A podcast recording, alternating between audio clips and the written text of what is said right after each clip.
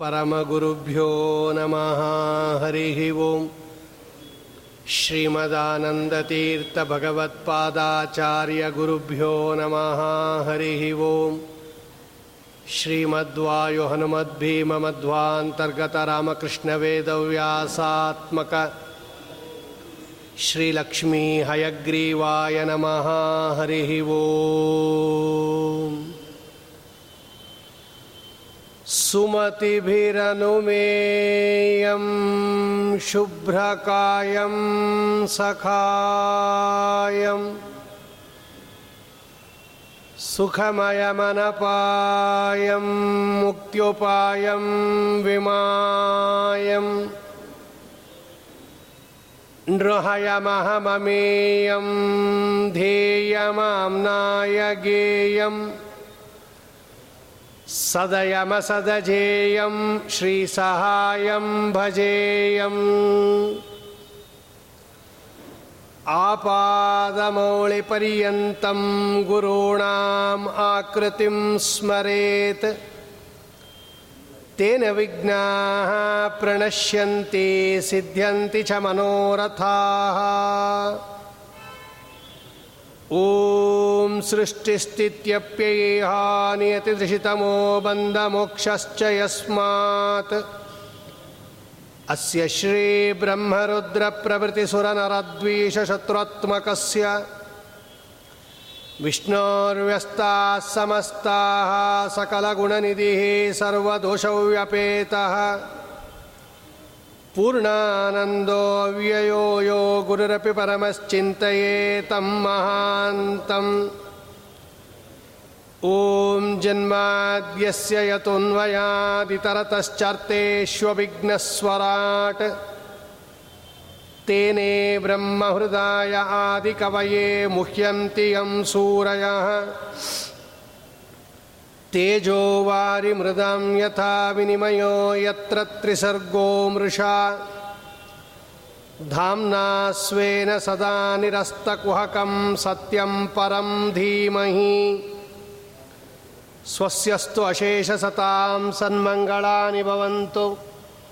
सम्यक् श्लोकैकश्रवणपठनमात्रेण वक्तुश्च श्रोतॄणां निखिलकलिकृतकल्मषापनोदनपटुतरे मोक्षार्थसाधनीभूते श्रीमद्भागवते महापुराणे चतुर्थस्कन्दे अद्य कथाप्रारम्भे सति किञ्चित् पूर्वकथानुवादः श्रीगुरुभ्यो नमः हरिः ओम् मैत्रेय उवाच प्रजापतेर्दुहितरं शिंशुमारस्य वै ध्रुवः ಉಪಯೇಮೇ ಭ್ರಮಿಂ ನಾಮ ತತ್ಸುತೌ ಕಲ್ಪವತ್ಸರೌ. ಧ್ರುವರಾಜರು ಭ್ರಮಿ ಎನ್ನತಕ್ಕಂತಹ ಶಿಂಶುಮಾರ ಮೂರ್ತಿಯ ಮಗಳನ್ನು ಲಗ್ನ ಮಾಡ್ಕೋತಾ ಇದ್ದಾರೆ. ಅಲ್ಲಿ ಇಬ್ಬರು ಮಕ್ಕಳು ಕಲ್ಪ ಮತ್ತು ವತ್ಸರ ಅಂತ. ಇನ್ನೊಬ್ಬ ಹೆಂಡತಿಯಲ್ಲಿ ವಾಯೋಹೋ ಪುತ್ರ್ಯಾಂ ಮಹಾಬಲಹ ಇಳ ಅಂತ ಇನ್ನೊಬ್ಬಳು ಅವಳು. ಅಲ್ಲಿ ಉತ್ಕಲ ಅನ್ನತಕ್ಕಂತಹ ಮಗನನ್ನು ಪಡೀತಾ ಇದ್ದಾರೆ. ಅತ್ಯುತ್ತಮ ರೀತಿಯಲ್ಲಿ ರಾಜ್ಯಭಾರವನ್ನು ಮಾಡಿದರು. ಭಗವಂತನ ಅನುಗ್ರಹದಿಂದ ಧ್ರುವರಾಜರು ಒಳ್ಳೆ ಆಧಿಪತ್ಯವನ್ನು ಪಡೆದು ಚೆನ್ನಾಗಿ ರಾಜ್ಯಭಾರವನ್ನು ಮಾಡ್ತಾ ಇರತಕ್ಕಂಥ ಕಾಲದಲ್ಲಿ ಒಂದು ದಿವಸ ಈ ಉತ್ತಮ ಅನ್ನತಕ್ಕಂಥವನು ಇವನು ಬೇಟೆಗೆ ಹೊರಟ. ಒಬ್ಬ ಯಕ್ಷ ಇವನನ್ನು ಸಂಹಾರ ಮಾಡಿಬಿಟ್ಟ. ಸುರುಚಿಯ ಮಗ, ಉತ್ತಮನನ್ನು. ಧ್ರುವರಾಜರಿಗೆ ತುಂಬ ಕೋಪ ಬಂತು, ನನ್ನ ತಮ್ಮನನ್ನು ಸಂಹಾರ ಮಾಡಿದ್ದಾನೆ ಅಂತ ಹೇಳಿ, ಎಲ್ಲ ಯಕ್ಷರನ್ನು ಸಂಹಾರ ಮಾಡಿಬಿಡ್ತೀನಿ ಅಂತ ದೊಡ್ಡ ಯುದ್ಧಕ್ಕೆ ಹೋದರು ಅವರ ಮೇಲೆ. ಎಲ್ಲ ಯಕ್ಷರನ್ನು ಸಂಹಾರ ಮಾಡ್ತಾ ಇದ್ದಾರೆ. ಆಗ ದನದ ಕುಬೇರ ಬಂದು ಹೇಳುತ್ತಾನೆ, ಧ್ರುವರಾಜ, ನೀನು ಈ ಕೆಲಸ ಮಾಡಬಾರದು. ಐದು ವರ್ಷದವನಾಗಿದ್ದಾಗ ಭಗವಂತನನ್ನು ನೋಡಿದವನು ನೀನು. ಯಪ್ಪಂಚ ವರ್ಷೋ ಜನನೀಂ ತ್ವಂ ವಿಹಾಯ. ಮಾತು ವಚಸಾ ವಚಸ ಭಿನ್ನ ವರ್ಮ ವನಂಗತಃ ತಪಸಾ ಪ್ರತ್ಯಗ, ಪ್ರತ್ಯಗಷ್ಕನ್ ಅಕ್ಷಮಾರಬ್ಧಲೇಬೆ ಮೂರ್ಧ್ನೀಂ ಪದೇ ತ್ರಿಲೋಕ್ಯ ಇಂತಹ ಭಗವಂತನನ್ನು ನೋಡಿತಕ್ಕಂಥವರು ಈ ಕೆಲಸ ಮಾಡಬಾರದು. ಯಾಕೆಂದರೆ ಭಗವಂತನ ಇಚ್ಛೆ ಅದು ಯಾವುದೋ ಒಂದು ನಿಮಿತ್ತದಿಂದ ನಾವು ಮರಣವನ್ನು ಹೊಂದುತ್ತೇವೆ ಹೊರತು ಆ ಮರಣ ಮಾಡಿದವರನ್ನು ನಾವು ಬೈಯಕ್ಕೆ ಹೋಗಬಾರದು. ಕಾಲ ಏವ ಹಿ ಭೂತಾನಾಂ ಪ್ರಭುರಪ್ಯವ್ಯ ಭಾವಯೋ. ಅದು ಕಾಲನಾಮಕ ಪರಮಾತ್ಮನ ಲೀಲೆ ಅದು. ಅವನ ಇಚ್ಛೆ ಬಂದರೆ ನಮ್ಮ ಸಂಹಾರ ಆಗತ್ತೆ. ಅವನ ಇಚ್ಛೆ ಬಂದರೆ ನಮ್ಮ ಉತ್ಪತ್ತಿ ಆಗತ್ತೆ. ಇಲ್ಲಿ ಆ ಜನಗಳು ನಿಮಿತ್ತ ಅವರು. ಅವರನ್ನು ನಾವು ಬೈಯಕ್ಕೆ ಹೋಗಬಾರದು. ಯಕ್ಷ ನಿಮಿತ್ತ ಅಷ್ಟೇ ನಿನ್ನ ತಮ್ಮನ ಮರಣಕ್ಕೆ, ಅದು ಭಗವಂತನ ಲೀಲಾ ಅದು.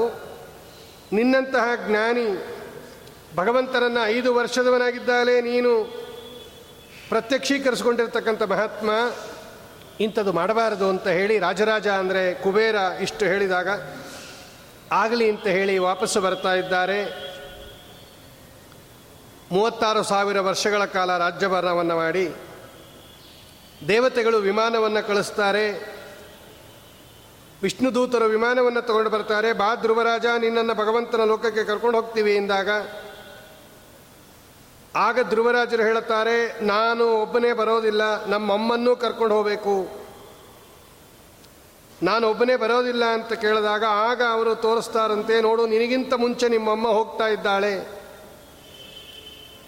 ದೇವಯಾನದಿಂದ ನಿಮ್ಮಮ್ಮ ಮುಂದೆ ಅಗ್ರತಃ, ನಿನಗಿಂತ ಮುಂಚೆ ಹೋಗ್ತಾ ಇದ್ದಾಳೆ ಧ್ರುವರಾಜ, ನಿನ್ನಂತಹ ಶ್ರೇಷ್ಠವಾದ ಮಗನನ್ನು ಪಡೆದ ಮೇಲೆ ಯಾವ ತಾಯಿಗೆ ತಾನೇ ದುರ್ಗತಿಯಾಗತ್ತೆ? ದರ್ಶಯಾಮ ಸುಹು ದೇವೀಂ ದೇವಯಾನೇನ ಚಾಗ್ರಗಾಂ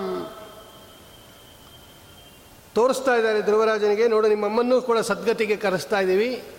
ಬಾ ಅಂತ ಹೇಳಿದಾಗ ವಿಮಾನವನ್ನು ಏರಿ ಭಗವಂತನ ಲೋಕಕ್ಕೆ ಹೋಗಿ ಇವತ್ತು ಕೂಡ ಧ್ರುವಮಂಡಲದಲ್ಲಿ ಧ್ರುವರಾಜರು ಧ್ರುವ ನಕ್ಷತ್ರ ಅಂತ ಪ್ರಸಿದ್ಧವಾಗಿರತಕ್ಕಂತಹ ಅದು ಆಧಿಪತ್ಯ ಕೊಟ್ಟಿದ್ದಾರೆ ಅಂತ ಹೇಳಿದಾಗ ನಾರದರು ಇದನ್ನು ವರ್ಣನೆ ಮಾಡುತ್ತಾರೆ, ಐದು ಯಃ ಪಂಚವರ್ಷೋ ಗುರುದಾರವಕ್ಷರೈರ್ ಭಿನ್ನೇನ ಯಾತೋ ಹೃದಯೇನ ದೂಯತ. ಅವರ ವಯಸ್ಸು ನೋಡ್ರಿ, ಐದು ವರ್ಷ, ಐದು ವರ್ಷದವರಾಗಿದ್ದಾಗ ಚಿಕ್ಕಮ್ಮ ಬೈದಳು ಅನ್ನತಕ್ಕಂತಹ ಕಾರಣದಿಂದ ಇಡೀ ನಾಡನ್ನು ಬಿಟ್ಟು ಭಗವಂತನ ಪದಾರವಿಂದಗಳನ್ನು ಶ್ರವಣ ಮಾಡ್ತಾ, ಧ್ಯಾನ ಮಾಡ್ತಾ ಭಗವಂತನನ್ನು ಅಪರೋಕ್ಷೀಕರಿಸಿಕೊಂಡು ವೈಕುಂಠಂ ಅವಾಪ ತತ್ಪದಂ. ಇಂತಹ ಒಳ್ಳೆ ಉತ್ಕೃಷ್ಟವಾದ ನಿಮಗೆ ಧ್ರುವರಾಜರ ಕಥೆಯನ್ನು ಹೇಳಿದಿರಿ ಅಂತ ಹೇಳಿ, ಆ ಧ್ರುವರಾಜರ ಮಗ ಉಲ್ಕಲ ಅಂತಕ್ಕಂಥವನು, ಅವನು ರಾಜ್ಯಭಾರ ಮಾಡ್ತಾ ಇದ್ದಾನೆ. ಆಮೇಲೆ ಅವರ ವಂಶದಲ್ಲಿ ಬಂದಿರತಕ್ಕಂತಹ ಮಹಾನುಭಾವರು ಅಂಗ ಅಂತ ಒಬ್ಬ ರಾಜ ಬಂದ. ಈ ಅಂಗ ಅನ್ನತಕ್ಕಂತಹ ರಾಜ ಇವನಿಗೆ ಸಂತಾನ ಇರಲಿಲ್ಲ ಅಂಗಮಹಾರಾಜನಿಗೆ. ಅಂಗಮಹಾರಾಜನಿಗೆ ಅಂಗ ಮಹಾರಾಜನಿಗೆ ಸಂತಾನ ಇಲ್ಲದೆ ಇದ್ದಾಗ ಯಜ್ಞ ಮಾಡಿದ ಅವನು. ಅವನಿಗೆ ಒಬ್ಬ ಮಗ ಹುಟ್ಟದ ಅಂಗಮಹಾರಾಜನಿಗೆ. ಅವನ ಹೆಸರು ವೇನ ಅಂತ. ಸಂಸ್ಕೃತದಲ್ಲಿ ವೇನ ಅಂದರೆ ಪೀಡೆ ಅಂತ ಅರ್ಥ ಅಕ್ಷರಶಃ ಹಾಗೆ ಇದ್ದ ಅವನು, ಹೆಸರಿಗೆ ತಕ್ಕಂತೆ ಇದ್ದ ಅವನು. ಆಟ ಆಡ್ತಕ್ಕಂಥ ಆ ಕ್ರೀಡೆ ಕ್ರೀಡತೋ ಬಾಲಾನ್ ವಯಸ್ಸಾನ್ ಅತಿದಾರುಣ ಅವನ ಜೊತೆ ಆಟ ಆಡ್ತಕ್ಕಂಥ ಎಲ್ಲ ಮಕ್ಕಳನ್ನು ಉಗ್ರವಾಗಿ ದಾರುಣವಾಗಿ ಸಂಹಾರ ಮಾಡ್ತಾ ಇದ್ದ ಅವನು. ಅವನಿಗೆ ಹೆಸರಿಗೆ ತಕ್ಕಂಥ ಪೀಡೆ ಕೊಡ್ತಾ ಇದ್ದ ಅವನು. ಮಹಾದುಷ್ಟ ಅವನು ವೇನ ಪ್ರತಿದಿನ ಎಲ್ಲ ಜನರು ಬಂದು ಈ ಇವನಿಗೆ ಕಂಪ್ಲೇಂಟ್ ಮಾಡೋದು. ಈ ಅಂಗ ಮಹಾರಾಜನಿಗೆ ನಿನ್ನ ಮಗ ಹಿಂಗೆ ಮಾಡ್ದ ಹಿಂಗೆ ಮಾಡ್ದ ಹಿಂಗೆ ಮಾಡ್ದ ಅಂತ. ಅವನಿಗೆ ತುಂಬ ಬೇಜಾರಾಗೋಯ್ತಂತೆ ಅಂಗ ಮಹಾರಾಜನಿಗೆ ಮೊದಲು ಮಗ ಇಲ್ಲ ಅಂತ ಒಂದೇ ಕೊರಗಿತ್ತು ನನಗೆ. ಈಗ ದಿನಾಗಲೂ ಕಂಪ್ಲೇಂಟ್ ಬರ್ತಾ ಇದೆ, ನಿನ್ನ ಮಗ ಹಂಗೆ ಮಾಡ್ದ, ನಿನ್ನ ಮಗ ಹಿಂಗೆ ಮಾಡ್ದ ಅಂತ. ಇಂಥ ದುಷ್ಟ ಮಗ ಇರೋದಕ್ಕಿಂತ ಇಲ್ಲದೇ ಇದ್ದಿದ್ದೇ ವಾಸಿ ಅನ್ಕೋತಾನೆ ಅಂಗ ಮಹಾರಾಜ. ಈ ಪುರುಷೋತ್ತಮ ಮಾಸ ಮಹಾತ್ಮೆಯಲ್ಲಿ ಬೃಹನ್ನಾರದೀಯ ಪುರಾಣದಲ್ಲಿ ಈ ಪುರುಷೋತ್ತಮ ಮಾಸದ ಮಹಿಮೆ ಬಂದಿದೆ. ಅಲ್ಲಿ ಒಬ್ಬ ಸುದೇವ ಅಂತ ಬ್ರಾಹ್ಮಣ. ಆ ಸುದೇವ ಅಂತಕ್ಕಂಥ ಬ್ರಾಹ್ಮಣನಿಗೆ ಗೌತಮಿ ಅಂತಕ್ಕಂಥ ಹೆಂಡತಿ. ಅವನಿಗೆ ಸಂತಾನ ಇರೋದಿಲ್ಲ ಸುದೇವನಿಗೆ. ಭಗವಂತನನ್ನು ಕುರಿತು ನಾಲ್ಕು ಸಾವಿರ ವರ್ಷಗಳ ಕಾಲ ತಪಸ್ಸು ಮಾಡ್ತಾನೆ ಸುದೇವ.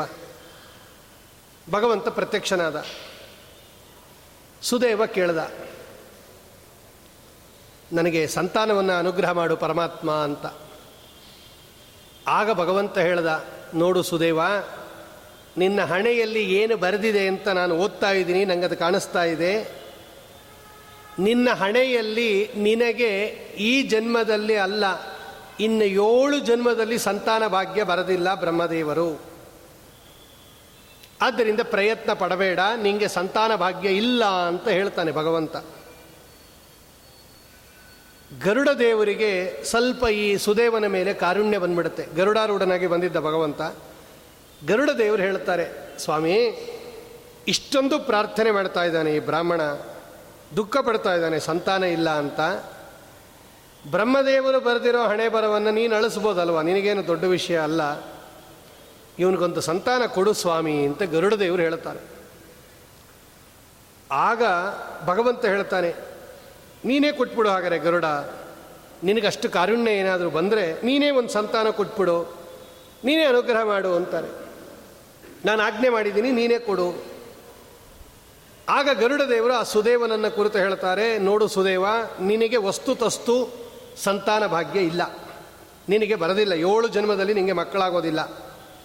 ಆದರೆ ಭಗವಂತನ ಆಜ್ಞೆಯಿಂದ ನಾನು ನಿನಗೊಂದು ಸಂತಾನ ಕೊಡ್ತಾ ಇದ್ದೀನಿ. ಆದರೆ ಈ ಹಠದಿಂದ ತಗೋತಾ ಇದೆಯಲ್ಲ ಸಂತಾನವನ್ನು? ಈ ಸಂತಾನ ನೀನೇನು ತಗೋತಾ ಇದೆಯಾ? ಇದರಿಂದ ನಿನಗೆ ಸಂತೋಷನೂ ಆಗತ್ತೆ, ದುಃಖನೂ ಆಗತ್ತೆ. ಇದನ್ನು ತಿಳ್ಕೊ. ನಿಮಗೆ ತಾತ್ಕಾಲಿಕವಾಗಿ ಸಂತೋಷ ಆಗತ್ತೆ ಮಗ ಹುಟ್ಟದ ಅಂತ. ಆದರೆ ಇದೇ ಮಗನಿಂದ ನಿಮಗೆ ದುಃಖ ಆಗತ್ತೆ. ಆ ಸಂದರ್ಭದಲ್ಲಿ ಈ ಕಥೆಯನ್ನು ಹೇಳುತ್ತಾರೆ ಅಲ್ಲಿ. ಹಿಂದೆ ಅಂಗಮಹಾರಾಜ ಹೆಂಗೆ ಮಗನನ್ನು ಪಡೆದು ದುಃಖಪಟ್ಟನೋ ಹಾಗೆ ನೀನೂ ಕೂಡ ದುಃಖ ಪಡ್ತೀಯ ಮುಂದೆ ಯಾಕೆಂದರೆ ನಿಮಗೆ ಅದರ ಯೋಗ್ಯತೆ ಇಲ್ಲ. ಆದರೂ ಬಲಾತ್ಕಾರವಾಗಿ ಮಗನನ್ನು ಪಡಿತಾ ಇದೆಯಾ ನೀನು, ಆಶೀರ್ವಾದದಿಂದ, ವರಬಲದಿಂದ. ದುಃಖ ಆಗತ್ತೆ. ಸರಿ, ಸದ್ಯಕ್ಕಂತೂ ಮಗ ಹುಡ್ತಾನಲ್ಲ ಆಮೇಲೆ ನೋಡೋಣ ಅಂತ ಇವ್ರಿಗೆ. ಶುಕದೇವ ಅಂತ ಒಬ್ಬ ಮಗ ಹುಟ್ಟುತ್ತಾನೆ ಸುಂದರ ಮಗ ಹುಟ್ಟುತ್ತಾನೆ ಒಳ್ಳೆ ರೂಪ ಇರುತ್ತೆ ಅವನಿಗೆ, ಒಳ್ಳೆ ಸದಾಚಾರ ಸಂಪನ್ನನಾಗಿರ್ತಾನೆ. ತುಂಬ ಸಂತೋಷ ಆಯಿತು ಅವರಿಗೆ. ಹಳೆಯದೆಲ್ಲ ಮರ್ತೋಗ್ಬಿಡುತ್ತೆ ಅವ್ರಿಗೆ.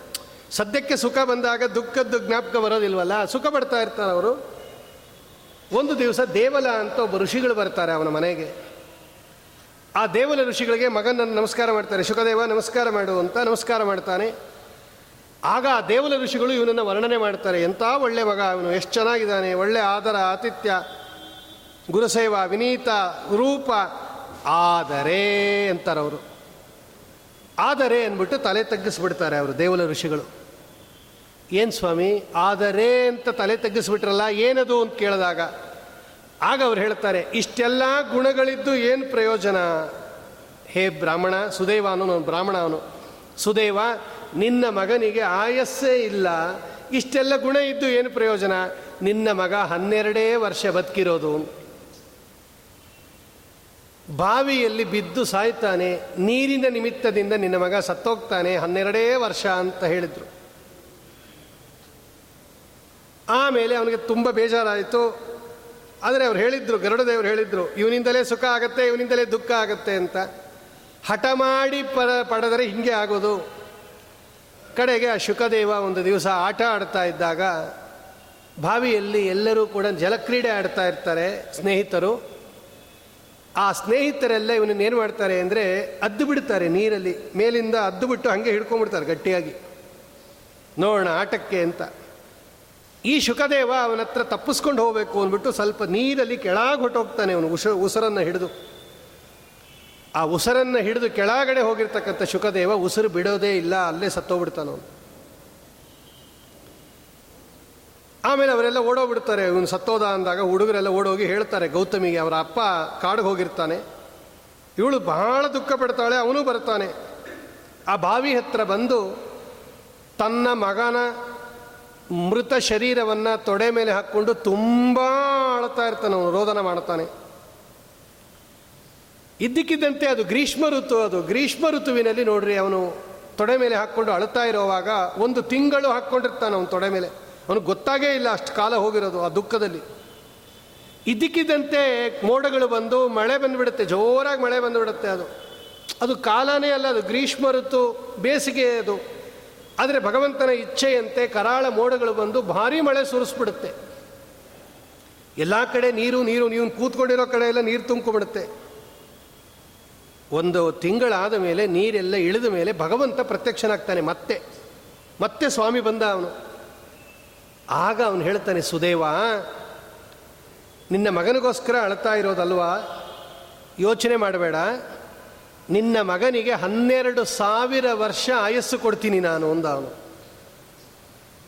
ಆಗ ಸುದೇವ ಕೇಳ್ತಾನೆ, ಸ್ವಾಮಿ, ಹಿಂದೆ ನಾನು ತಪಸ್ಸು ಮಾಡಿದಾಗ ನೀನೇನು ಹೇಳಿದ್ದಿ? ನಿನಗೆ ಸಂತಾನ ಆಗೋ ಯೋಗ ಇಲ್ಲ, ಕೊಡಕ್ಕಾಗಲ್ಲ ಅಂದಿದ್ದಿ. ಈಗ ಮರಣ ಹೊಂದ, ಮರಣ ಹೊಂದಿರತಕ್ಕಂತಹ ಈ ಗರುಡ ದೇವರಿಂದ ಕೊಟ್ಟ ಈ ಮಗನಿಗೆ ಮರಣ ಹೊಂದಿದಾಗ ಇವನಿಗೆ ನೀನು ಹನ್ನೆರಡು ಸಾವಿರ ವರ್ಷ ಆಯಸ್ಸು ಕೊಟ್ಟಿದ್ಯಾ. ಅವತ್ತು ಕೊಡದೇ ಇದ್ದಿದ್ದೇನು, ಇವತ್ತು ಕೊಟ್ಟಿದ್ದೇನು ಅಂತ ಕೇಳ್ತಾನೆ ಇವನು ಸುದೇವ. ಆಗ ಭಗವಂತ ಹೇಳ್ತಾನೆ, ನೋಡು ಸುದೇವ, ನೀನು ನಿನ್ನ ಮಗನ ಹೆಣವನ್ನು ತೊಡೆ ಮೇಲೆ ಹಾಕ್ಕೊಂಡು ಒಂದು ತಿಂಗಳು ಅಳ್ತಾ ಇದ್ಯಲ್ವಾ. ಆ ದುಃಖದ ಬರದಲ್ಲಿ ಊಟನೇ ಮಾಡಿಲ್ಲ ನೀನು. ಒಂದು ತಿಂಗಳು ಉಪವಾಸ ಇದ್ದಿ, ಆ ಒಂದು ತಿಂಗಳು ಅದು ಅಧಿಕ ಮಾಸ ಅಂತಾನೆ ಭಗವಂತ. ನಿಮಗೆ ಗೊತ್ತಾಗಿಲ್ಲ, ಮಗನ ದುಃಖದಲ್ಲಿ ನೀನು ಗಮನಿಸಿಲ್ಲ, ಆ ಒಂದು ತಿಂಗಳು ಅದು ಪುರುಷೋತ್ತಮ ಮಾಸ. ಒಂದು ತಿಂಗಳು ಪೂರ್ತಿ ಉಪವಾಸ ಮಾಡಿಬಿಟ್ಟಿದ್ಯಾ ನೀನು? ನಿಂಗೆ ಗೊತ್ತಿಲ್ಲದೆ ಉಪವಾಸ ಮಾಡಿಬಿಟ್ಟಿದ್ಯಾ? ಮತ್ತು ನಿನ್ನ ತುಂಬ ನೀರು ತುಂಬ್ಕೊಂಬಿಟ್ಟಿತ್ತು, ನಿನಗೆ ಗೊತ್ತಿಲ್ಲದಂಗೆ ತ್ರಿಕಾಲದಲ್ಲಿ ಸ್ನಾನ ಮಾಡಿದೀಯಾ? ತ್ರಿಕಾಲದಲ್ಲಿ ಸ್ನಾನ ಮಾಡಿದೆಯಾ, ಉಪವಾಸ ಮಾಡಿದೆಯಾ? ನೋಡು, ನಾನು ಪ್ರತ್ಯಕ್ಷ ಆಗ್ಬಿಟ್ಟೆ, ಅದಕ್ಕೆ ಬಂದಿದ್ದು. ಬೇರೆ ಎಲ್ಲ ಮಾಸಗಳಿಗಿಂತ ಹೆಚ್ಚು ಅನುಗ್ರಹ ಮಾಡ್ತೀನಿ ಈ ಮಾಸದಲ್ಲಿ ಮತ್ತು ಬೇಗ ಅನುಗ್ರಹ ಮಾಡ್ತೀನಿ. ಯದ್ಯಪಿ ನಿನಗೆ ಸಂತಾನ ಭಾಗ್ಯ ಇಲ್ಲದೇ ಇದ್ದರೂ ಕೂಡ, ಈ ಪುರುಷೋತ್ತಮ ಮಾಸದಲ್ಲಿ ನೀನು ಮಾಡಿದ ತಪಸ್ಸು, ಅರ್ಥಾತ್ ಉಪವಾಸ ಮತ್ತು ಸ್ನಾನ, ನಿಂಗೆ ಗೊತ್ತಿದೆಯೋ ಬಿಟ್ಟಿದೆಯೋ, ಮಾಡಿಬಿಟ್ಟು ನೀನು. ನಾನು ಒಲಿತೀನಿ, ಅದಕ್ಕೆ ಅದಕ್ಕೆ ನಿಮಗೆ ಹನ್ನೆರಡು ಸಾವಿರ ವರ್ಷ ನಿನ್ನ ಮಗನಿಗೆ ಆಯುಪ್ರದಾನ ಮಾಡಿದ್ದೀನಿ ಅಂತ ಪುರುಷೋತ್ತಮ ಮಾಸ ಮಹಿಮೆಯಲ್ಲಿ ಹೇಳುತ್ತಾರೆ. ಇದನ್ನು ಬೇರೆ ಯಾರೂ ಅಲ್ಲ, ಬದರಿಕಾಶ್ರಮದಲ್ಲಿರ್ತಕ್ಕಂಥ ನಾರಾಯಣ ದೇವರು ನಾರದರಿಗೆ ಹೇಳುವ ಮಾತಿದೆಲ್ಲ ಅಲ್ಲಿ ಹೇಳ್ತಾರೆ, ನಾರದ, ಗೊತ್ತಿಲ್ಲದೇನೆ ಪುರುಷೋತ್ತಮ ಮಾಸದಲ್ಲಿ ಒಂದು ತಿಂಗಳು ಉಪವಾಸ ಮಾಡಿದ್ದಕ್ಕೆ, ಸ್ನಾ, ನೀರಲ್ಲಿ ಮುಳುಗಿದ್ದಕ್ಕೆ ಹನ್ನೆರಡು ಸಾವಿರ ವರ್ಷ ಆಯುಪ್ರದಾನ ಮಾಡಿದ ಶುಕದೇವನಿಗೆ. ಇನ್ನು ತಿಳಿದು, ಇದರ ಮಹಿಮೆಯನ್ನು ತಿಳ್ಕೊಂಡು, ಇದರಲ್ಲಿ ಆಚರಣೆ ಮಾಡಿದರೆ ಇನ್ನೆಷ್ಟು ನಾನು ಪ್ರೀತನಾಗುತ್ತೀನಿ ಅಂತ ನಿನಗೇ ಗೊತ್ತಿದೆ. ಅಧಿಕ ಮಾಸಕ್ಕೆ ಸಮಾನನಾಗಿರ್ತಕ್ಕಂಥ ಮಾಸ ಇಲ್ಲ ಅಂತ ಭಗವಂತ ಸ್ಪಷ್ಟವಾಗಿ ಅಧಿಕ ಮಾಸ ಮಹಿಮೆಯಲ್ಲಿ ಹೇಳುತ್ತಾನೆ. ಆ ಸಂದರ್ಭದಲ್ಲಿ ಈ ಉದಾಹರಣೆಯನ್ನು ಕೊಟ್ಟಿದ್ದಾನೆ ಅವನು. ಕಡೆಗೆ ಅವನಿಗೆ ತುಂಬ ಬೇಜಾರಾಗೋಯಿತು ಅಂಗ ಮಹಾರಾಜನಿಗೆ. ಏನು ಮಾಡೋದು ಅಂತ ಗೊತ್ತಾಗಲಿಲ್ಲ. ರಾತ್ರೋ ರಾತ್ರಿ ಸಿಂಹಾಸನವನ್ನು ಬಿಟ್ಟು, ರಾಜ್ಯವನ್ನು ಬಿಟ್ಟು ಹೊರಟೇ ಹೋದ ಅವನು, ಕಾಡು ಹೊರಟೋದ ಅವನು. ಬೆಳಗ್ಗೆ ನೋಡ್ತಾರೆ, ರಾಜನೇ ಇಲ್ಲ ಸಿಂಹಾಸನದಲ್ಲಿ. ಏನು ಮಾಡಬೇಕು ಅಂತ ಕೇಳಿದ್ರು. ಈ ಅಂಗರಾಜನ ಹೆಂಡತಿ ಸುನೀತಾ ಅಂತ ಒಬ್ಬಳು ದೈತ್ಯರ ಕಡೆಯೋಳವಳು ಅವರ ತಂದೆ ದೈತ್ಯ, ಆ ಬುದ್ಧಿ, ಈ ಮೊಮ್ಮಗನಿಗೆ ತಾತನ ಬುದ್ಧಿ ಬಂದ್ಬಿಟ್ಟಿತ್ತು. ಅವಳು ಹೇಳಿದ್ಲು, ಇವನಿಗೆ ಅಧಿಕಾರ ಕೊಟ್ಬಿಡಿ, ಇವನ್ನೇ ರಾಜ ಮಾಡಿಬಿಡಿ ಇನ್ಲು ಈ ವೇನನನ್ನೇ ಕೂಡಿಸ್ಬಿಟ್ರು ಸಿಂಹಾಸನದಲ್ಲಿ. ಮೊದಲೇ ದುಷ್ಟ ಅವನಿಗೆ ಅಧಿಕಾರ ಬೇರೆ ಬಂದ್ಬಿಡ್ತು ಪವರ್ ಬೇರೆ ಬಂದ್ಬಿಡ್ತು. ಅವನು ಮಾಡಿದ ಮೊದಲನೇ ಕೆಲಸ ಏನು ಅಂದರೆ ಎಲ್ಲ ಕಡೆ ಡಂಗೂರ ಸಾರಿಸದ್ನಂತೆ ಅವನು. ನಯಷ್ಟವ್ಯಂ ನದಾತವ್ಯಂ ನಹೋತವ್ಯಂ ದ್ವಿಜಾ ಕ್ವಚಿತ್. ಇನ್ನ ಮೇಲೆ ಬ್ರಾಹ್ಮಣರು ನನ್ನ ರಾಜ್ಯದಲ್ಲಿ ನ ಹೋತವ್ಯಂ ಹೋಮ ಮಾಡಬಾರದು ನ ದಾತವ್ಯಂ ದಾನ ಕೊಡಬಾರದು, ತಗೋಬಾರದು, ಹೋಮ ಮಾಡಬಾರ್ದು, ಮಾಡಿಸ್ಬಾರ್ದು ಯಜ್ಞ ಮಾಡಬಾರ್ದು, ಮಾಡಿಸ್ಬಾರ್ದು ಇನ್ಮೇಲೆ ರೂಲ್ಸು ಅಂತೇಳಿ ಬೇರಿ ಘೋಷ, ರಾಜಾಜ್ಞೆ ಅಂತ ಘೋಷ ಹೊಡಿಸ್ಬಿಟ್ಟ ಅವನು. ಹೋಮ, ಗೀಮ, ದಾನ, ಅವನ ಎಲ್ಲ ಮಾಡಿಕೊಡ್ದು ಇನ್ಮೇಲೆ ನನ್ನ ರಾಜ್ಯದಲ್ಲಿ. ಋಷಿಗಳೆಲ್ಲ ಬಂದು ಹೇಳಿದ್ರು, ಮೊದಲು ಸಾಮೋಪಾಯ ಅಂತ ನಿಧಾನವಾಗಿ ಹೇಳುತ್ತಾರೆ ಅವರಿಗೆ, ಸಮಾಧಾನದಿಂದ ಹೇಳುತ್ತಾರೆ, ನೋಡು ರಾಜನ್, ಯಸ್ಯ ರಾಷ್ಟ್ರೇ ಪುರೇ ಚೈವ ಭಗವಾನ್ ಯಜ್ಞಪೂರುಷ ಇಜ್ಜತೆ ಸ್ವೇನ ಧರ್ಮೇಣ ಜನೈ ವರ್ಣಾಶ್ರಮಾತ್ಮಕೈ ಯಾವ ರಾಜ್ಯದಲ್ಲಿ, ಯಾವ ದೇಶದಲ್ಲಿ ಆಯಾ ಜನರು ತಮ್ಮ ತಮ್ಮ ವರ್ಣಕ್ಕೆ, ತಮ್ಮ ತಮ್ಮ ಆಶ್ರಮಕ್ಕೆ ತಕ್ಕಂತೆ ಭಗವಂತನ ಪೂಜೆಯನ್ನು ಮಾಡ್ತಿರ್ತಾರೋ, ಅಲ್ಲಿ ದೇವತೆಗಳು ಬಹಳ ಪ್ರಸನ್ನರಾಗಿ ಉತ್ಕೃಷ್ಟವಾದ ಮಳೆ, ಬೆಳೆ ಎಲ್ಲ ಬರುತ್ತೆ. ಆದ್ದರಿಂದ ಯಜ್ಞಯಾಗಾದಿಗಳು ಭಗವಂತನ ಪ್ರೀತಿಗಾಗಿ, ದೇವತೆಗಳ ಪ್ರೀತಿಗಾಗಿ ಇರುವ ಪೂಜಾ ಅದು. ಆದ್ದರಿಂದ ಯಜ್ಞಯಾಗಾದಿಗಳನ್ನು ಮಾಡಬೇಡ ಅಂತಂಗೆಲ್ಲ ನಿಷೇಧ ಮಾಡಬೇಡ. ನಿನ್ನ ರಾಷ್ಟ್ರ ಸುಭಿಕ್ಷ ಆಗಬೇಕಾದ್ರೆ ಯಜ್ಞಯಾಗಾದಿಗಳು ನಡೆಯುತ್ತಿರಬೇಕು. ಭಾಗವತ ಒತ್ತಿ ಹೇಳುತ್ತೆ, ಯಾವ ದೇಶದಲ್ಲಿ ಯಜ್ಞಯಾಗಾದಿಗಳು ನಡೆಯುತ್ತೆ, ಆ ಯಜ್ಞಯಾಗಾದಿಗಳಿಂದ ತೃಪ್ತರಾದ ದೇವತೆಗಳು? ಮಳೆಯನ್ನು ಸುರಿಸೋದು. ಆದ್ದರಿಂದ ಇದನ್ನೆಲ್ಲ ನಿಲ್ಲಿಸಬೇಡ ಅಂತ ಸುಂದರ ಮಾತನ್ನು ಆಡುತ್ತಾರೆ. ಇವತ್ತು ಯಜ್ಞ, ಇವತ್ತು ಮಳೆ ಬರದೇ ಇದ್ದರೆ ಅದಕ್ಕೆ ಎಲ್ಲ ಕಡೆ ಹೋಮ ಹವನಾದಿಗಳು ಇವತ್ತೂ ಮಾಡುತ್ತಾರೆ. ಯಾರೋ ಬೇಕಾದಷ್ಟು ಜನ ಅದನ್ನೆಲ್ಲ ಆಕ್ಷೇಪಣೆ ಮಾಡ್ಬೋದು. ಏನು ಯಜ್ಞ ಮಾಡಿದ್ರೆ ಮಳೆ ಬಂದುಬಿಡುತ್ತಾ ಅಂತ. ಯಜ್ಞ ಮಾಡಿದ್ರೆ ಮಳೆ ಹೆಂಗೆ ಬರುತ್ತೆ ಅನ್ನೋದು ಗೊತ್ತಿಲ್ಲ ಅವರಿಗೆ. ಯಜ್ಞದಿಂದ ಮಳೆ ಬರಲ್ಲ. ಯಜ್ಞ ಮಾಡಿದ್ದಕ್ಕೆ ಆ ಯಜ್ಞದ ನಿಯಾಮಕರಾದ ದೇವತೆಗಳು ಪ್ರೀತರಾಗುತ್ತಾರೆ. ಭವತಿ ಭಿಕ್ಷಾಂದೇಹಿ ಅಂತ ಕೇಳ್ಕೊಂಡು ಹೋಗ್ತಾನೆ ಭಿಕ್ಷಾದವನು ಅವನು ಕೂಗಿದ್ದಕ್ಕಲ್ಲ ಅವತ್ತು ಭಿಕ್ಷಾ ಆಗ್ತಾ ಇರೋದು. ನಮಗೆ ಬೇಕು ಅವನಿಗೆ ಹಾಕಬೇಕು ಅಂತ ನಮಗನ್ನಿಸ್ತು. ಆ ಗೃಹಿಣಿಗೆ ಮನಸ್ಸು ಬರಬೇಕು, ಇವನಿಗೆ ಭಿಕ್ಷಾ ಹಾಕಬೇಕು ಅಂತ. ಅವ್ನು ಕೂಗಿದ್ದಿಕ್ಕಲ್ಲ ಇವಳು ಹಾಕ್ತಾ ಇರೋದು. ಅವನೇನು, ನಾನು ಭಿಕ್ಷಾ ಹಾಕು ಅಂತ ಕೂಗದೆ ಬಂದುಬಿಡ್ತು, ಭಿಕ್ಷಾ ಅಂತ ಅವನ ಹಂಗೆ ಎಕ್ಸ್ಪೆಕ್ಟ್ ಮಾಡಬಾರ್ದು. ಆ ಧ್ವನಿಯನ್ನು ಕೇಳಿ ಮನಸ್ಸು ಕರಗಿ, ಪಾಪ, ಅವನಿಗೆ ಊಟ ಇಲ್ವಂತೆ, ಅವನು ಹಂಗೆ ಕೂಗ್ತಾ ಇರ್ತಾನೆ, ಮೂರು ದಿವಸದಿಂದ ಊಟ ಇಲ್ಲ ಅಂತ ಕೂಗ್ತಾ ಇರ್ತಾನೆ. ಅವನು ಕೂಗಿದ್ದಕ್ಕಲ್ಲ ಅವನಿಗೆ ಅನ್ನ ಬಂದಿದ್ದು ಆ ಕೂಗನ್ನು ಕೇಳಿಸಿಕೊಂಡ ಮನೆಯ ಒಡತಿ ಅವನ ಮೇಲೆ ಕರುಣೆಯಿಂದ ಅನ್ನ ಹಾಕಿದ್ಲು. ಅದು ಅವಳದು. ಹಾಗೆ ಯಜ್ಞದಿಂದ ಪ್ರೀತರಾದ ದೇವತೆಗಳು ಮಳೆಯನ್ನು ಸುರಿಸ್ತಾರೆ ಅಂತ ಒಟ್ಟು ಅಭಿಪ್ರಾಯ. ಮದ್ದು ಸಿದ್ಧಾಂತ ಹಿಂಗೆ ಇರೋದು. ಒಂದು ಜಡವಾದ ಕರ್ಮ ಸ್ವಂತವಾದ ಫಲವನ್ನು ಕೊಡೋದಿಲ್ಲ. ಯಜ್ಞಯಾಗಾದಿಗಳು ಜಡ ಅದು. ಅಲ್ಲಿ ಯಾವುದು ಚೇತನ ಇರೋದಿಲ್ಲ. ಬರೀ ಹೋಮ ಮಾಡಿ, ಬರೀ ಬೆಂಕಿಯಲ್ಲಿ, ಬರೀ ಹೋಮಕುಂಡದಲ್ಲಿ ನಾವು ತುಪ್ಪ ಹಾಕಿದ್ವಿ ಅಂದರೆ ತುಪ್ಪ ಜಡ, ಬೆಂಕಿ ಜಡ, ಇಟ್ಟಿಗೆ ಜಡ, ಜಡವಾದ ಪದಾರ್ಥ ಅನುಗ್ರಹ ಮಾಡುತ್ತೆ ಅಂತ ಮಧ್ವ ಸಿದ್ಧಾಂತ ಒಪ್ಪಿಲ್ಲ. ಅದರ ಒಳಗೆ ನಿಯಾಮಕರಾದ ಒಬ್ಬ ದೇವತೆ ಇರುತ್ತಾನೆ. ಇವತ್ತು ಆಟೋ ರಿಕ್ಷಾ ನಮಗೆ ಬೇಕು ಅಂದರೆ ಆಟೋ ರಿಕ್ಷಾನ ಕರಿಬಾರದು, ಡ್ರೈವರ್ನ ಕರಿಬೇಕು ನಾವು, ಜ್ಞಾಪಕ ಇಟ್ಕೋಬೇಕು ಎಲ್ಲರೂ ಕೂಡ. ಖಾಲಿ ನಿಂತಿರೋ ಆಟೋ ರಿಕ್ಷಾದ ಹತ್ರ ಹೋಗ್ಬಿಟ್ಟು ಬಾ ಬಾ ಬಾ, ಆಟೋ ರಿಕ್ಷಾ ಅಂದರೆ ಬರುತ್ತಾ ಅದು? ಡ್ರೈವರ್ ಒಳಗಡೆ ಕೂತಿದ್ದಾಗ ಕರೆದ್ರೆ ಬರ್ತಾನೆ, ಅವನು ನಡ್ಸ್, ನಡೆಸ್ಕೊಂಡು ಬರ್ತಾನೆ ಅವನು. ನಮಗೆ ಬೇಕಾಗಿರೋದು ಆಟೋ ರಿಕ್ಷಾ, ಆದರೆ ಕರೆಯೋದು ಡ್ರೈವರ್ನ.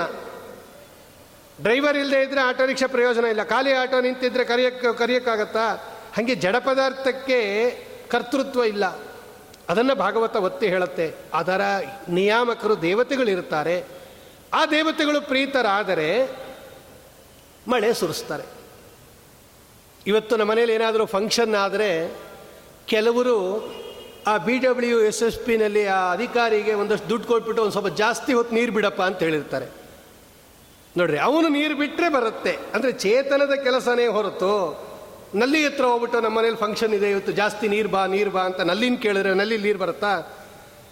ಅಲ್ಲಿ ಬಿಡ್ತಾನಲ್ಲ ಅವನನ್ನು ಕೇಳಬೇಕು, ಅವನಿಗೊಂದು ಸ್ವಲ್ಪ ಕೈ ಬಿಸಿ ಮಾಡಿ ಒಂದು ಒಂದು ಗಂಟೆ ಜಾಸ್ತಿ ಬಿಡಪ್ಪ ಈ ಏರಿಯಾಗೆ ಅಂದರೆ ಒಂಚೂರು ತಿರುಗಿಸಿರ್ತಾನೆ ಅವನು.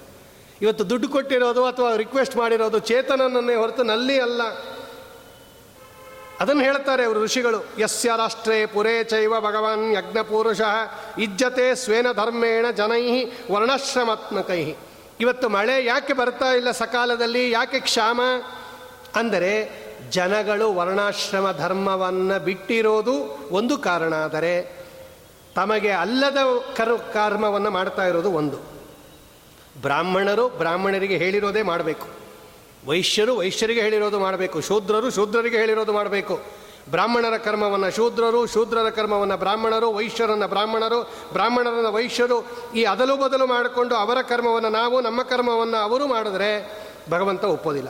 ಅಲ್ಲಿ ಭಗವಂತ ಹೇಳುತ್ತೆ, ಸ್ವೇನ ಧರ್ಮೇಣ, ಅವರವರ ಧರ್ಮದಿಂದ ಜನೈ ವರ್ಣಾಶ್ರಮಾತ್ಮಕೈ ಇಜ್ಜತೆ. ಭಗವಂತನನ್ನು ಪೂಜೆ ಮಾಡಬೇಕು. ಆದ್ದರಿಂದ ನಾವು ಬ್ರಾಹ್ಮಣರು. ಋಷಿಗಳು ಹೇಳ್ತಾರೆ, ನಾವೆಲ್ಲ ಬ್ರಾಹ್ಮಣರು, ನಾವು ಯಜ್ಞಯಾಗಾದಿಗಳಿಂದಲೇ ಭಗವಂತನನ್ನು ಪೂಜೆ ಮಾಡಬೇಕು.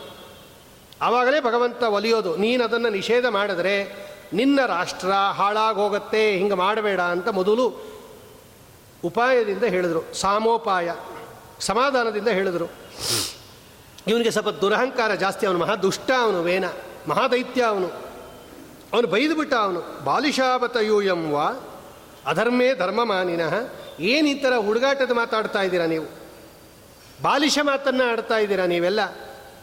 ಯಾವುದು ಅಧರ್ಮನೋ ಅದನ್ನು ಧರ್ಮ ಅಂತ ತಿಳ್ಕೊಂಡಿದ್ದೀರಾ? ಯಾರು? ಕೋ ಯಜ್ಞಪುರುಷೋ ನಾಮ. ಯಾರದು ಯಜ್ಞಪುರುಷ ಅನ್ನತಕ್ಕಂಥದ್ದು? ಯಾರು ಯಜ್ಞಪುರುಷ ಯಾರೂ ಇಲ್ಲ, ಏನೂ ಇಲ್ಲ. ಇವತ್ತು ಆಧುನಿಕರು ಮಾಡೋ ಪ್ರಶ್ನೆಯನ್ನು ವೇ, ವೇನನೇ ಹೇಳ್ತಾ ಇದ್ದಾನೆ. ಏನು ಹೋಮ? ಏನು ನೀವು ಬೆಂಕಿಯಲ್ಲಿ ತುಪ್ಪ ಸುರಿದು ಬಿಟ್ಟರೆ ಆಕಾಶದಲ್ಲಿ ಮಳೆ ಬಂದುಬಿಡತ್ತಾ ಅದಕ್ಕೂ ಇದಕ್ಕೂ ಏನು ಸಂಬಂಧ? ಯಾಕೆ ಸುಮ್ಮನೆ ತುಪ್ಪ ವೇಸ್ಟ್ ಮಾಡ್ತೀರಾ? ಯಾರನ್ನ ಬಡಗುರಿಗೆ ಕೊಡ್ರಿ. ತಿಂತಾರೆ. ಇವತ್ತು ಏನು ಆಕ್ಷೇಪ ಮಾಡ್ತಾ ಇದ್ದಾರೆ? ಇದು ಇವತ್ತಿಂದಲ್ಲ. ಪುರಾಣದಲ್ಲೇ ಬಂದಿದೆ. ವೇನ ಇದನ್ನೇ ಆಕ್ಷೇಪ ಮಾಡಿದ್ದು ಅವನು. ಇದೆಲ್ಲ ನೀವು ಸುಮ್ಮನೆ ಕಲ್ಪನೆ ಮಾಡ್ಕೊಂಡಿರೋದಷ್ಟೇ. ಈ ಬ್ರಾಹ್ಮಣರಿಗೆ ಒಂದು ವೃತ್ತಿ ಬೇಕು, ಜೀವನೋಪಾಯಕ್ಕೆ. ಹೋಮ ಮಾಡಿಸಿ. ಹೋಮ ಮಾಡಿಸಿದ್ರೆ ಇವ್ರಿಗೆ ದುಡ್ಡು ಬರುತ್ತೆ, ಇವ್ರು ಬದುಕಿರ್ತಾರೆ. ಅದನ್ನು ಹೊರತು ಇದೆಲ್ಲ ಏನೂ ಇಲ್ಲ. ಕೋಯಜ್ಞ ಪುರುಷೋ ನಾಮ ಎತ್ತರವೋ ಭಕ್ತಿರಿ ದೃಶಿ ಇದೆಲ್ಲ ನೀವು ಮಾಡ್ಕೊಂಡಿರೋದು ನೀವು.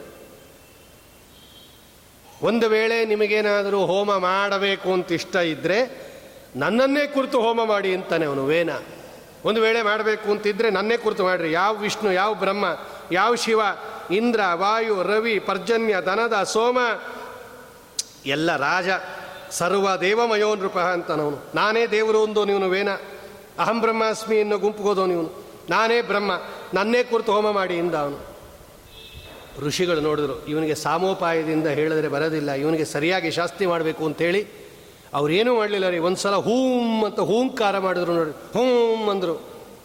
ಅಷ್ಟು ಹೂಂಕಾರ ಮಾಡಿದ್ದಕ್ಕೆ ಸತ್ತೇ ಹೋದವೇನ?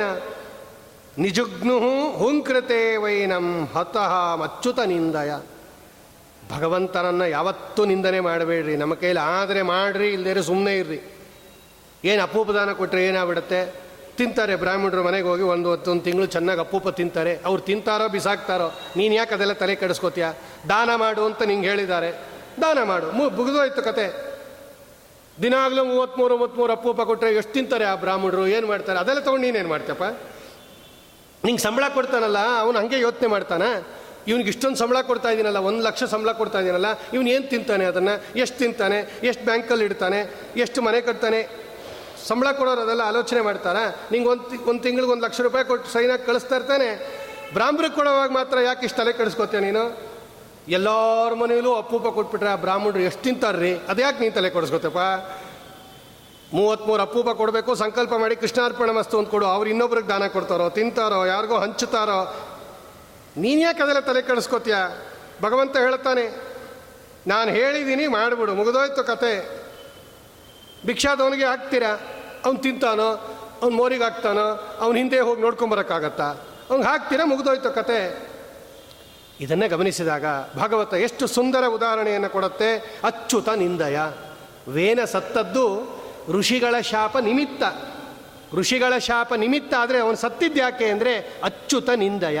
ಇವತ್ತು ಯಾರ್ಯಾರು ಭಗವಂತ ಮಾಡಿದ ರೂಲ್ಸನ್ನು ನಿಂದನೆ ಮಾಡ್ತಾರೆ, ಇವತ್ತಲ್ಲ ನಾಳೆ ಇವರು ವೈನನಂತೆ ನ ಸಂಹಾರ ಆಗೇ ಆಗುತ್ತಾರೆ. ಇದನ್ನು ದೃಢ ಮಾಡ್ಕೋಬೇಕು. ಅದಕ್ಕೆ ಭಾಗವತದಲ್ಲಿ ಕಥೆ ಬಂದಿರೋದು ಅದು ಅವತ್ತಿಗೆ ಮಾತ್ರ ಸೀಮಿತ ಅಲ್ಲ ಇದು. ಸಾರ್ವಕಾಲೀನ ಇದು. ದೇವತೆಗಳನ್ನು, ಗುರುಗಳನ್ನು, ಹಿರಿಯರನ್ನು, ಧರ್ಮವನ್ನು ಭಗವಂತ ಮುಂದೆ ಸಪ್ತಮ ಸ್ಕಂದದಲ್ಲಿ ಹೇಳ್ತಾನೆ. ನೀವೆಲ್ಲ ಕೇಳ್ತೀರಾ ಸಪ್ತಮ ಸ್ಕಂದದಲ್ಲಿ ಯದಾ ವೇದೇಶು ದೇವೇಶು ಗೋಷು ವಿಪ್ರೇಶು ಸಾಧುಷು ಯನ್ಮೇ ಮೈಚ ವಿದ್ವೇಷ ಸವಾ ಆಶುವಿನ ವಿನಶ್ಯತಿ. ಭಗವಂತನ ಸಂಕಲ್ಪ ರೀ ಅದು. ಒಂದು ಸ್ವಲ್ಪ ದಿನ ಚೆನ್ನಾಗಿ ಮೆರಿಬೋದು. ದೇವರನ್ನು ಬೈತಾ ಇದ್ದರೆ ಭಗವದ್ಗೀತೆಯನ್ನು ಬೈದರೆ, ರಾಮಾಯಣವನ್ನು ಬೈದರೆ, ಲೋಕದಲ್ಲಿ ಕೀರ್ತಿ ಬರ್ಬೋದು, ಒಂದು ಸ್ವಲ್ಪ ಅವಾರ್ಡ್ ಬರ್ಬೋದು, ಯಾವುದೋ ಒಂದು ಪ್ರೆಸಿಡೆಂಟ್ ಸ್ಥಾನ ಸಿಗ್ಬೋದು. ಆದರೆ ಮುಂದೆ ಎಂಥ ಅನರ್ಥ ಆಗುತ್ತೆ ಅಂತ ಭಗವಂತ ಹೇಳ್ತಾನೆ, ಸವಾ ಆಶು ವಿನಶ್ಯತಿ. ಖಂಡಿತ ಅವನು ನಾಶನಾಗ್ತಾನೆ ಅಂತ ಭಗವಂತನ ಚಿತ್ತ, ಭಗವಂತನ ಸಂಕಲ್ಪ. ಹೂಮ್ ಅಂತ ಹೇಳಿದ್ರು ಸತ್ತೇ ಹೋದವೇನ? ತಿರ್ಗಾ ಮತ್ತೆ ರಾಜ್ಯದಲ್ಲಿ ರಾಜ ಇರಲಿಲ್ಲ ಈಗ. ಇವನನ್ನು ರಾಜ ಅಂತ ಕೂಡಿಸಿದ್ರು, ರಾಜ ಇರಲಿಲ್ಲ, ಏನು ಮಾಡಬೇಕು ಅಂತ ವಿಚಾರ ಮಾಡಿದ್ರು. ಈ ವೇನನ ತಾಯಿ ಸುನೀತಾ ಅಂಗರಾಜನ ಹೆಂಡತಿ ಅವಳಿಗೆ ಸ್ವಲ್ಪ ರಾಸಾಯನಿಕ ವಿದ್ಯೆ ಗೊತ್ತಿತ್ತು. ವಿದ್ಯಾ ಯೋಗದಿಂದ ಈ ವೇನನ ಮೃತ ಶರೀರವನ್ನು ಹಾಗೇ ರಕ್ಷಣೆ ಮಾಡಿದ್ಲು ಅವಳು ಒಂದು ಸ್ವಲ್ಪ ದಿನ. ಅಂತ್ಯ ಸಂಸ್ಕಾರ ಮಾಡಿಸ್ತಿಲ್ಲ ಅವಳು. ಆ ರಾಸಾಯನಿಕ ದ್ರವ್ಯವನ್ನು ಸಿಂಪಡಿಸಿ ತನ್ನ ವಿದ್ಯಾ ಸಾಮರ್ಥ್ಯದಿಂದ ಆ ದೇಹ ಕೆಡದೇ ಇರೋ ಹಾಗೆ ಹಾಗೇ ಪಾಲಯಾಮಾಸ ರಕ್ಷಣೆ ಮಾಡಿದ್ಲು ಅವಳು. ಆಮೇಲೆ ಋಷಿಗಳೆಲ್ಲ ಮಾ ಯೋಚನೆ ಮಾಡಿದ್ರು, ಏನು ಮಾಡಬೇಕು ಇವಾಗ ಅಂತ ಹೇಳಿ ಆ ಮೃತ ಶರೀರ ಏನಿತ್ತು? ವೇನನ ಅವನ ಎರಡು ತೊಡೆಗಳನ್ನು ಉಜ್ಜಿದ್ರು ಜೋರಾಗಿ ಋಷಿಗಳು. ಅವನ ಎರಡು ತೊಡೆಗಳನ್ನು ಉಜ್ಜಿದಾಗ ಒಬ್ಬ ಕಪ್ಪಗಿರ್ತಕ್ಕಂಥ ಒಬ್ಬ ಪುರುಷ ಎದ್ದು ಬಂದ ಅದರಿಂದ ಕಾಕಕೃಷ್ಣ ತುಂಬ ಕಪ್ಪಗಿದ್ದ ಅವನು. ಅವನು ತಕ್ಷಣ ಎದ್ದು ಬಂದ. ಚಿಕ್ಕನಾಗಿದ್ದಾನೆ. ಹ್ರಸ್ವಾಂಗ, ದೀರ್ಘಬಾಹು, ಕೈಕಾಲು ಮಾತ್ರ ದೊಡ್ಡ ದೊಡ್ಡದಾಗಿದೆ. ಚಿಕ್ಕ ಕುಳ್ಳ ಅವನು.